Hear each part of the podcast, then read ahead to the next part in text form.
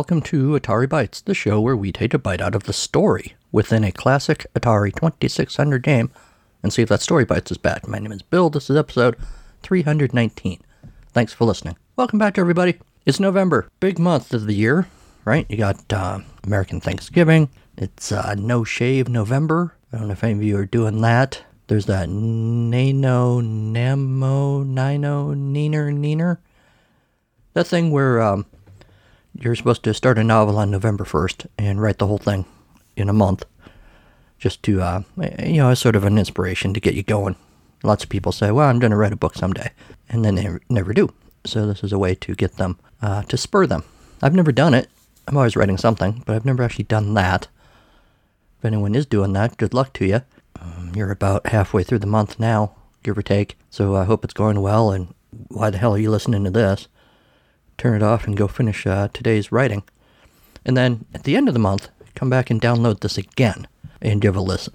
So good luck. Good luck in anything that you're doing this month, and in life, because God knows we need it.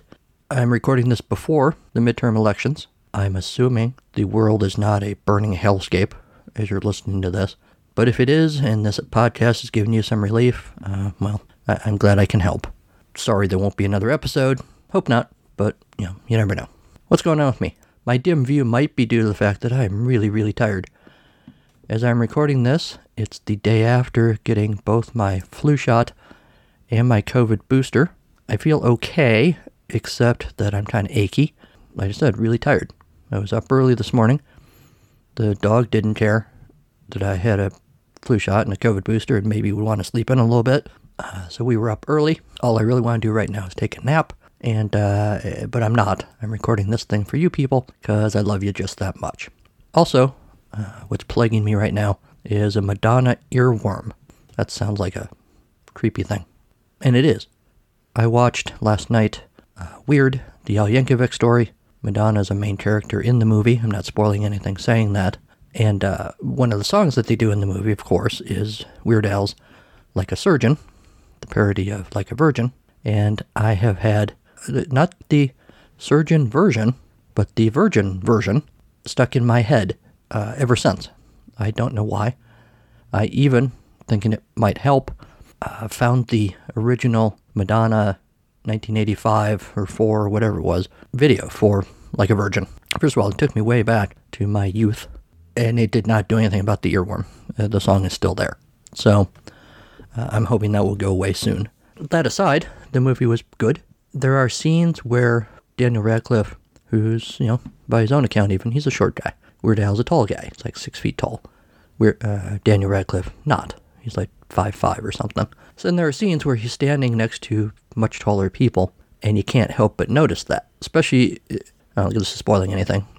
Weird Al makes a cameo. I don't think anyone's surprised by that. And there's a scene where Weird Al, the real one, and Weird Al, the fake one, are standing next to each other. And yeah, it kind of takes me out of the reality of Daniel Radcliffe being Weird Al. That aside, the movie is pretty funny. One of the fun things is to spot the cameos. Famous people playing other famous people. So that's kind of fun. It's on the Roku channel. Go check it out. You'll enjoy it. And... I will try to get through the rest of this recording without busting out the chorus of Like a Virgin. If it helps you any, just imagine me dressed like 1985 Madonna as I'm doing this podcast. Oh, I forgot to mention, speaking of my COVID booster, this is episode 7 since I died from COVID and came back to life. That's about 14 weeks. God, has it been that long? August, September, yeah, I guess so. So, yay me for not being dead, I guess. Well, that's enough of that foolishness. Let's get on to this week's game. This week's game is Congo Bongo for the 5200 from Sega 1983. Longtime listeners will remember that I actually covered Congo Bongo way back in episode 168 for the 2600, and I don't remember being all that excited about that version, so let's see what happens with this one. Very colorful cover to the manual. You have Professor What's-His-Name, I don't remember what his name is, with a spooky-looking snake around his neck, cobra or something, and you got monkeys on either side of him, and a scorpion, and a skull, and a bunch of coconuts. You got a thing that looks to me less like a monkey and more like a groundhog or something, whipping a coconut at Professor What's-His-Name. The title tells us, or the cover tells us, that the Congo Bongo, the official arcade version, is what we're looking at, I don't think that's entirely true. I remember the arcade version, and this ain't it. But we'll get there in a second. You're a hunter on a jungle safari. The jungle is full of creatures determined to give you a run for your life, but none of them can match the mischief of Congo Bongo the gorilla. The object of the game is to get even with Congo while collecting as many points as possible, but watch your step, one slip, and it's safari heaven. Congo Bongo features 1 or 2 player jungle fun, 2 tropical 3D graphic game screens,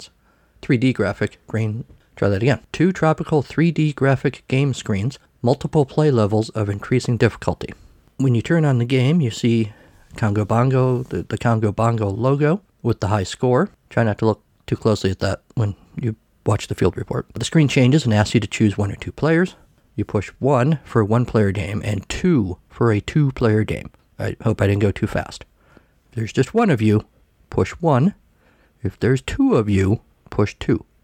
Got it? Okay. When the joystick is used, player 1 uses the left controller and player 2 uses the right controller. The joystick is used to make the hunter walk or climb. The fire button is used to make the hunter jump. In a 2-player game, the players take turns alternately. The screen and gameplay. Congo Bongo consists of 2 separate jungle scenes. Above the jungle scenes, you see player scores, and to the right of each score is the number of lives that player has left, indicated by small hunters. Between each player's score is the player number, 1 or 2. The bonus points and the play level are at the upper right corner of the screen. The first screen takes you to Jungle Mountain. Here you try to reach Congo at the top of his perch. You must climb to the mountain, up the mountain, while avoiding the coconuts falling from the top of Congo's perch. You lose 1 of your 3 lives each time you get hit by a coconut, fall into the water, fall off the ledge, run out of bonus time. All of these things are going to happen repeatedly. When you jump across the chasm, the cliff falls and you can't jump back. I didn't really notice any cliffs falling, to be honest, but that may just be a limitation of the graphics. You then climb to Monkey Plateau. At the first level of play, no monkeys jump on you. The second level, 1 monkey can jump on you, preventing you from going farther. After the... Is it farther or further? Prevent you from going farther. Prevent you from going further. I don't know. After the second level of play, 2 monkeys can jump on you and actually throw you all over the cliff. Stupid monkeys. To get the monkeys off your back...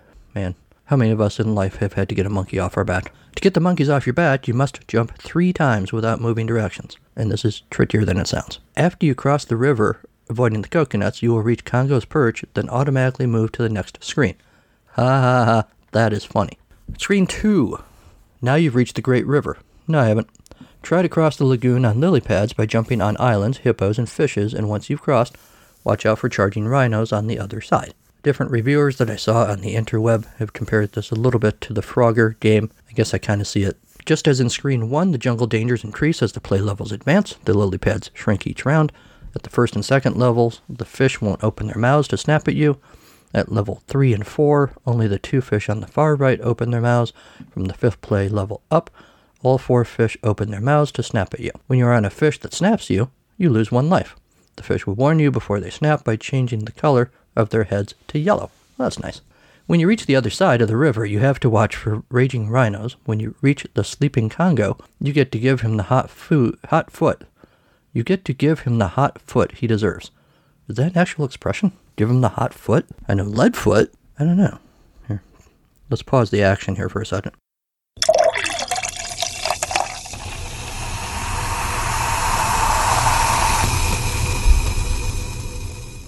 The freedictionary.com says hot foot, all one word, means to travel as fast as one can, usually by walking or running. We need to hot foot it out of here before Mom catches us going through her things. All right. After a brief pause to enjoy your victory, you automatically find yourself back at screen number 1, but at the next more difficult play level on screen number 2, you lose a life each time you fall off a shrinking lily pad, get eaten by a fish, fall off a fish, get hit by a raging rhino, fall off an island, fall off a hippo, bonus time runs out. Each step the hunter takes awards 10 points. Jumping onto a hippo, fish, or lily pad awards 100 points, jumping across the chasm awards 500 points. Each screen begins with a bonus amount that increases as play level increases. Levels 1 to 9, the bonus time increases from 5,000 to 9,000. The bonus is reduced every tick of the game clock. If the bonus is reduced to 0 before reaching the screen end, the hunter will run out of time and lose 1 life. The hunter has 3 lives per game, but if the total score reaches 10,000 points, 1 additional life will be awarded and the extra play screen will occur immediately. And that is how you play Congo Bongo from Sega for the 5200. I'm not rich or famous. I'm not a movie star, rock icon, first responder, nurse, doctor, or anybody else whom we all look up to. I'm just a schnook. Just like Bill, I love to tell stories. Unlike Bill, though, I'm not creative enough to write my own, so I just tell my own real-life stories in this book read by the author-style podcast, all about life lessons, growing up, and every episode, a segment about music. Music that I love, artists that I admire, and sometimes even my own music. You can find Autobiography of a Schnook on all your favorite podcast suppliers, or you can go to schnookpodcast.com. That's SCHNOOK, podcast.com. And I firmly believe the good goes around, and I sincerely hope that Autobiography of a Schnook proves to be some good that goes around your way. I know that was the end of the instructions for Congo Bongo because the manual very abruptly then switches to an ad for other games, as if even Sega knew, we gotta tell them how to do this game that they won't be able to figure out. Let's promote these other games that they'll like better. So there's a page devoted to Star Trek Strategic Operations Simulator, the official arcade version. Another page devoted to Buck Rogers, Planet of Zoom. I think I've done both of those games on the podcast, but quite a while ago. And that's it. 8-bit Central says that Congo Bongo is a much better game than showcased in the 5200 version. It was never very successful as an arcade game, but the jungle-themed adventure was still ported to many home game consoles. Everyone thought it was crazy, but I always thought Congo Bongo was similar to Zaxxon, from the similarity in perspective. Some have compared it to 3D Donkey Kong, but the 5200 version of Congo Bongo botches the three-quarter view, making it nearly impossible to avoid the coconuts or jump on the second level's various platforms. Basic navigation doesn't seem to line up in a logical manner. Amen, brother. Color scheme doesn't help because objects sometimes blend in more than they should. In summary, it was a fun arcade game, although far from a favorite. It's a fun game to play at home, to reminisce. Those arcade glory days, but not on the 5200. We probably should have given this version a skip, but it's a fun game, more so on other platforms, so we tossed it another half. Oh, they probably should have given this game one star, but they gave it 1.5. FreezeNet says, at first I was pleasantly surprised. Here's a game with a nice complex level arrangement. Instead of a top-down adventure game, you actually have a nice isometric level to navigate around. The second level is pretty well done, although some jumps are a little hard to judge.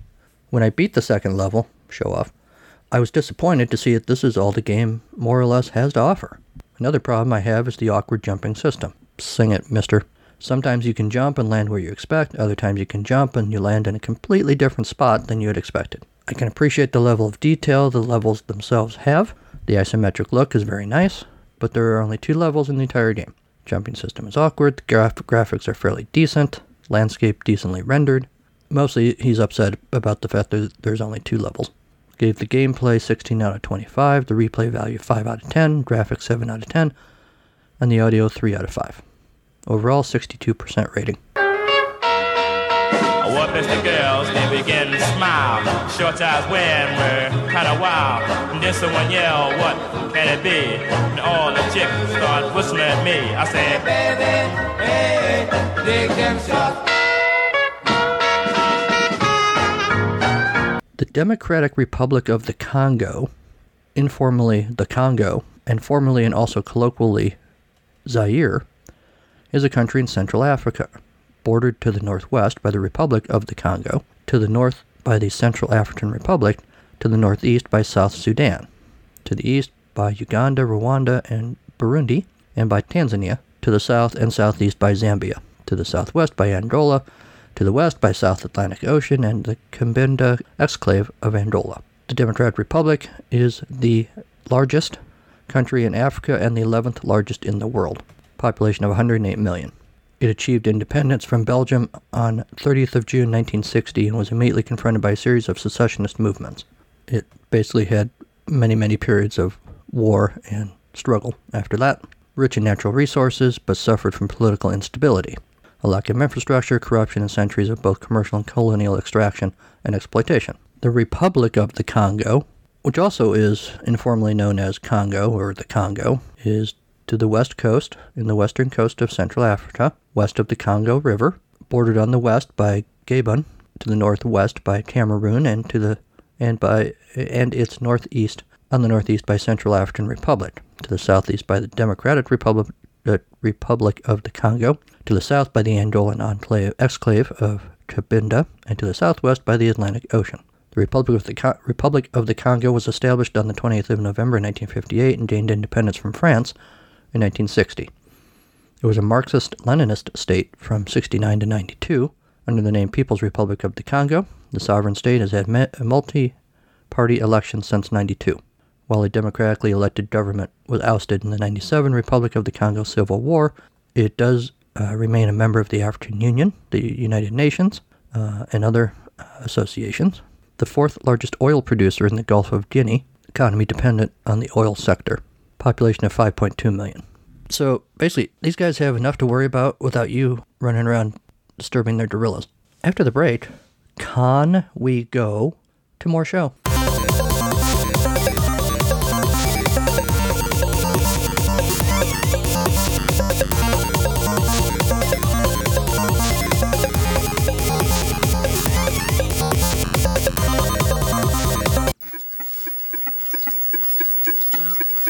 Hey Henry, you know what makes Atari games even better? When they rhyme the words in the title. Like this one, Congo Bongo. You just know that's going to be a good time, right? I mean, how do you choose games? By the title, right? He's emphatically nodding, as he usually does when I say things, because I am brilliant. We're playing the 1983 Sega port of Congo Bongo for the 5200. You're seeing a running game right now that I'm not actually playing. If I were actually playing it, I wouldn't be doing much better, actually. But we'll go ahead and start a fresh game, because sure, why not? Alright, here we go. That's me, Dr. Somebody. I'm in the Congo. There's a monkey. There's another monkey. Go, guy. Ow. I went too far without jumping and I fell in the water. Anyone who's used the 5200 knows that the 5200 controller is awful. I have spent a long time this morning playing this game. See, I shouldn't be talking and playing at the same time. Alright, I'm going to shut up for a second. Well, that didn't help. Let's try that again. I really was doing better than this earlier, guys.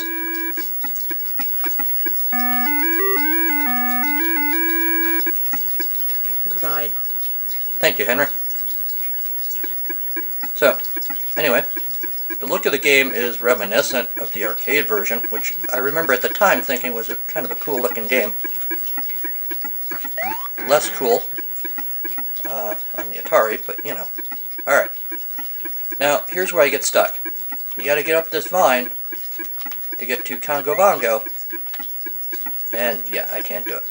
Spoilers, I have never been able to do this. So, I'm going to show you this for a second.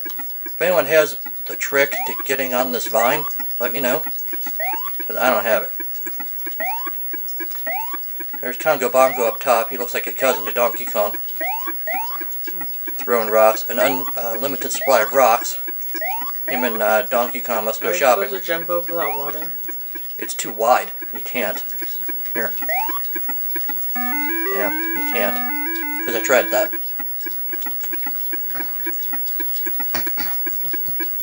There are two screens in this game, that's it, which is one of the complaints on the internet. And I wanted to show you the second screen, but that ain't gonna happen. So, let's just run this out.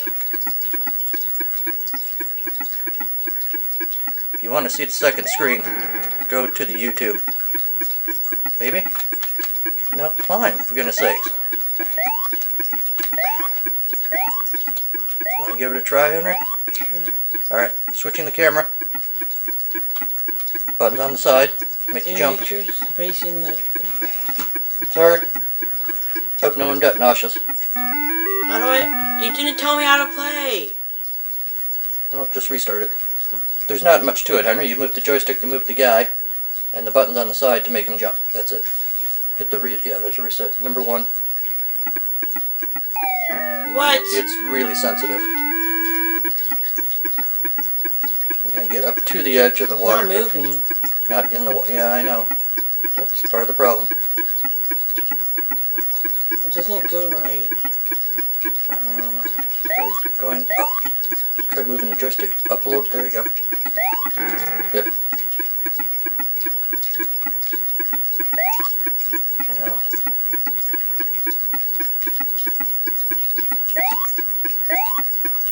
I wonder if you move back and line up with the rope and then run straight at it as opposed to from the side, like I was doing. What? Are you killed by monkeys? I'm wondering if you gratuitous hand shot, if you go back here and run straight at it. Maybe. Mm-hmm. You can try. Want me to try it? Alright. Mm-hmm. A lot of you watching this right now are probably screaming at the screen because we're idiots and don't know what we're doing. But, you see, I got too much in a hurry. Hit the coconut. So, I don't know. If you guys have an idea of what we're supposed to be doing there, let me know. If you look at the YouTube, the next screen is kind of a water-based screen, alligators and such. It's probably pretty cool. It's probably not cool at all. It's probably as frustrating as this screen. If I ever get there, I'll let you know. In the meantime, back to you in the studio.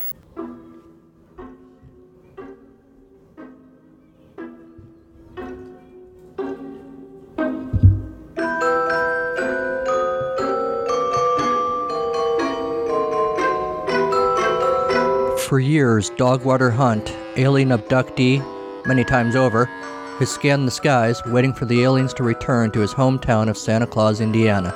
Yes, it's a real place. This year, on Christmas Eve, Dogwater believes it will happen.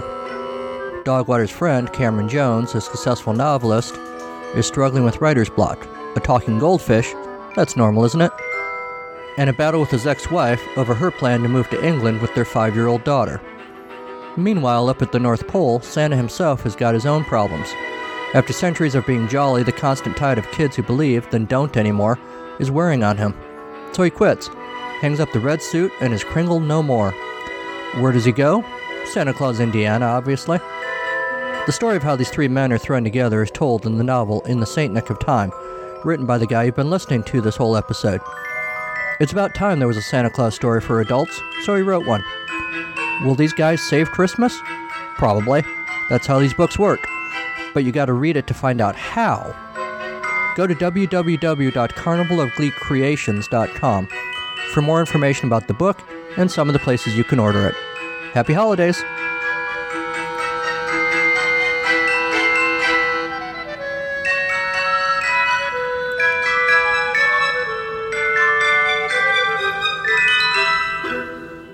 Here's the thing about Congo Bongo for the 5200.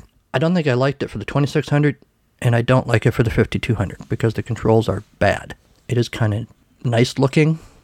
I remember Congo Bongo in the arcade not being a favorite, kind of like the reviewer said, but I do remember it being interesting because it was a little bit different layout than a lot of the other games, which is why I've been gravitated towards it for the home ports. I've done 2600 now and 5200. I don't think that I know if there's a 7200 port, but if there is, I'll probably find it at some point and do that one too. Basically what it comes down to is the 5200 controller is just bad, and I don't have an alternate at this point. Would I keep playing it? No, honestly, probably, even though it's an intriguing game to me. It's frustrating, and I probably won't play it anymore until someday. Maybe I get a different controller, and magically it works better. I kind of doubt it. If any of you wants to try and change my mind about Congo Bongo, let me know.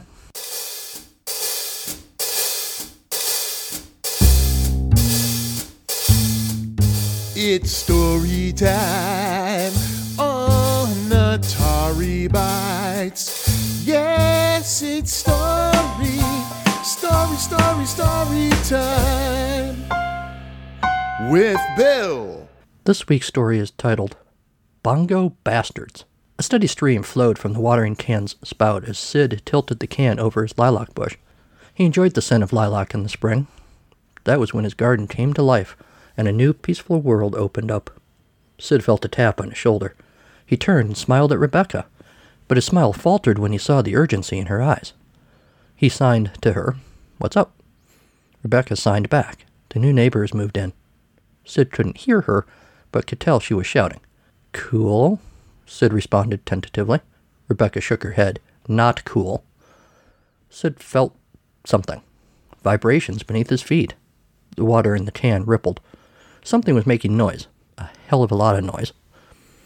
Sid and Rebecca hurried around to the front of the house. The neighbors were already starting to come out of their uniformly spaced homes, stepping onto their well-manicured lawns. This was not a town of rich folks, but they took care of their stuff.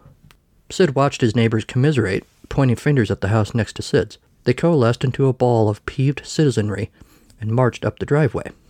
The garage door slowly rose. As if choreographed, every one of Sid's neighbors, Rebecca included, clapped their hands over their ears and winced, very nearly pushed backward as if by a mighty wind.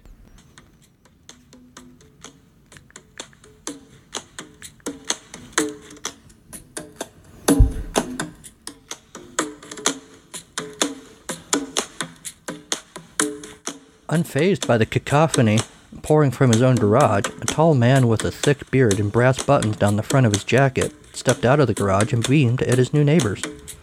"Greetings," he said. There was a good chance he wasn't wearing pants, but with the long coat, it was hard to tell. Rebecca interpreted for Sid as this exchange occurred.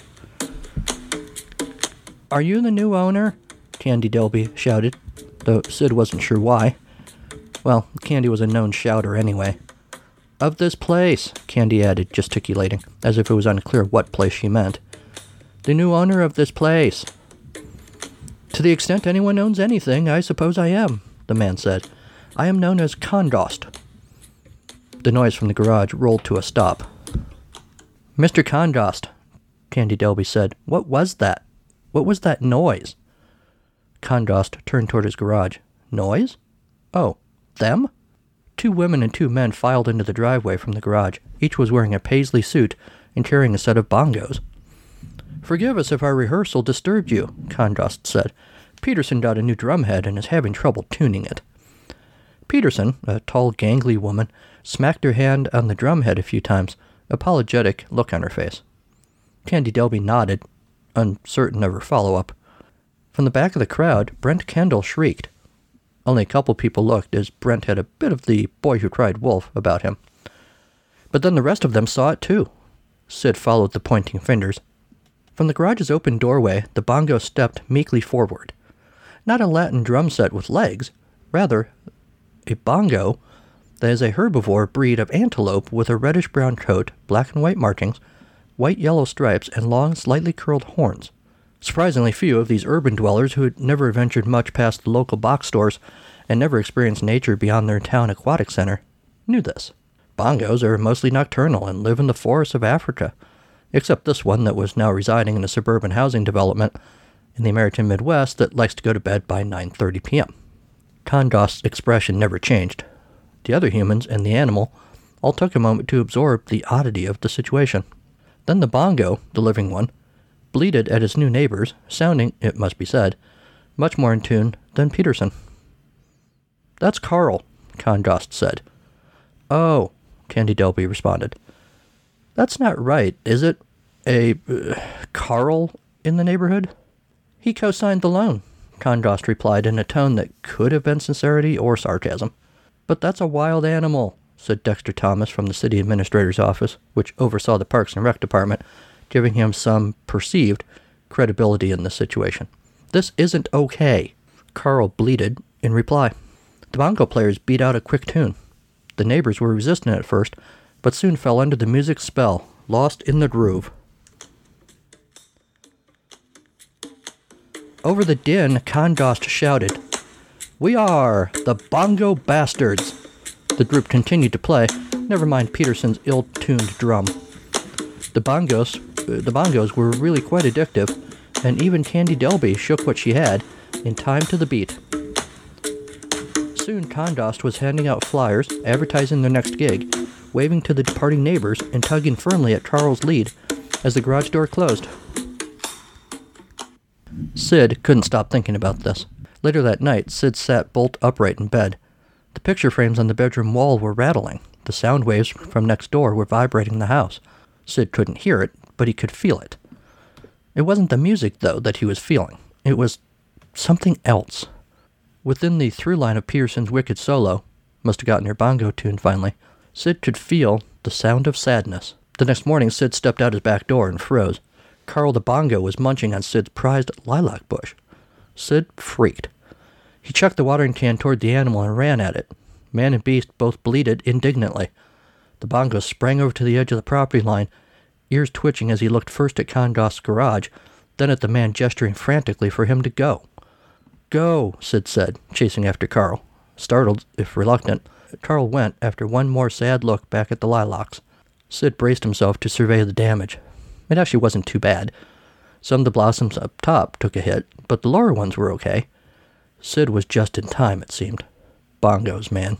The next morning, Sid again walked into his backyard on schedule, and in what was becoming the next regular item on the agenda, Carl was busy munching away on the award-winning lilacs of Sid Campion. Sid grunted and stomped over to Carl, who showed no sign of going anywhere. Sid pointed aggressively at the bush, then at Carl, and shook his head angrily. Carl blinked and made a whining noise, softly. "Come on," Sid signed, grabbing the bongo's lead and pulling him across the yard to his new neighbors. The bongo bastards were focused on whatever tune they were mangling at the moment. Condost called the group to a halt when Sid and Carl approached. In flawless American Sign Language, Condost asked what had prompted his new neighbor to grace them with his presence. "Your bongo, Carl here, was eating my lilacs," Sid said. "Again." Condost looked crestfallen. "How could this be?" he said. "Carl," he rebuked. Carl's ears twitched at the tone. Sid felt a little guilty making a fuss. "Please, my friend," Condost said. "Please, let us apologize with a little gift, the gift of song." He closed his eyes, breathed deeply, took Sid by the shoulders, inviting him to do the same. Maybe Sid couldn't hear the music, but if Condost had his way, Sid could feel it. The bongo bastards launched into a rendition of Piano Man, which sounds better than you might expect on the bongos. And who knew Peterson could sing? Carl bleated plaintively throughout the tune. Sid watched him carefully. Maybe he was hungry? Guilty? Sid didn't know. But he sensed there was something bitter going on. Over afternoon tea, Sid told Rebecca, "I think Carl is unhappy." "You think?" Rebecca said. "Maybe because he's a wild animal living in a garage?" Sid shook his head. "Yeah, maybe. But I think it's something deeper." The two sipped their tea. Sid was deep in thought. Rebecca was deep in biscuits. She loved a good biscuit. Rebecca was nearly dozing in the midday sun when Sid startled her to alertness, shaking her shoulder. He signed in rapid fire. "I got an idea. I need you to do something for me. Now. Go now." Then Sid told Rebecca what to do. The next morning, the neighbors were lured from their homes, Pied Piper-like, by new music on the air. Well, it was more like new cacophony on the air, but it was different enough to attract their attention. The garage door was open, and the bongo bastards were in full swing, except they weren't playing bongos. Not today. Today, each of them held a djembe hand drum, a drum from West Africa, played with bare hands. Perfectly in tune. Carl, ears pointed, ran gleeful laps around the garage, pausing only occasionally to look a bastard on the face. Sid beamed, new vibrations flowing through the concrete into his tapping toes. He laid a wreath of lilac for Carl to enjoy, proud of his astuteness. It didn't hurt that Sid's best friend Rebecca owned a music shop.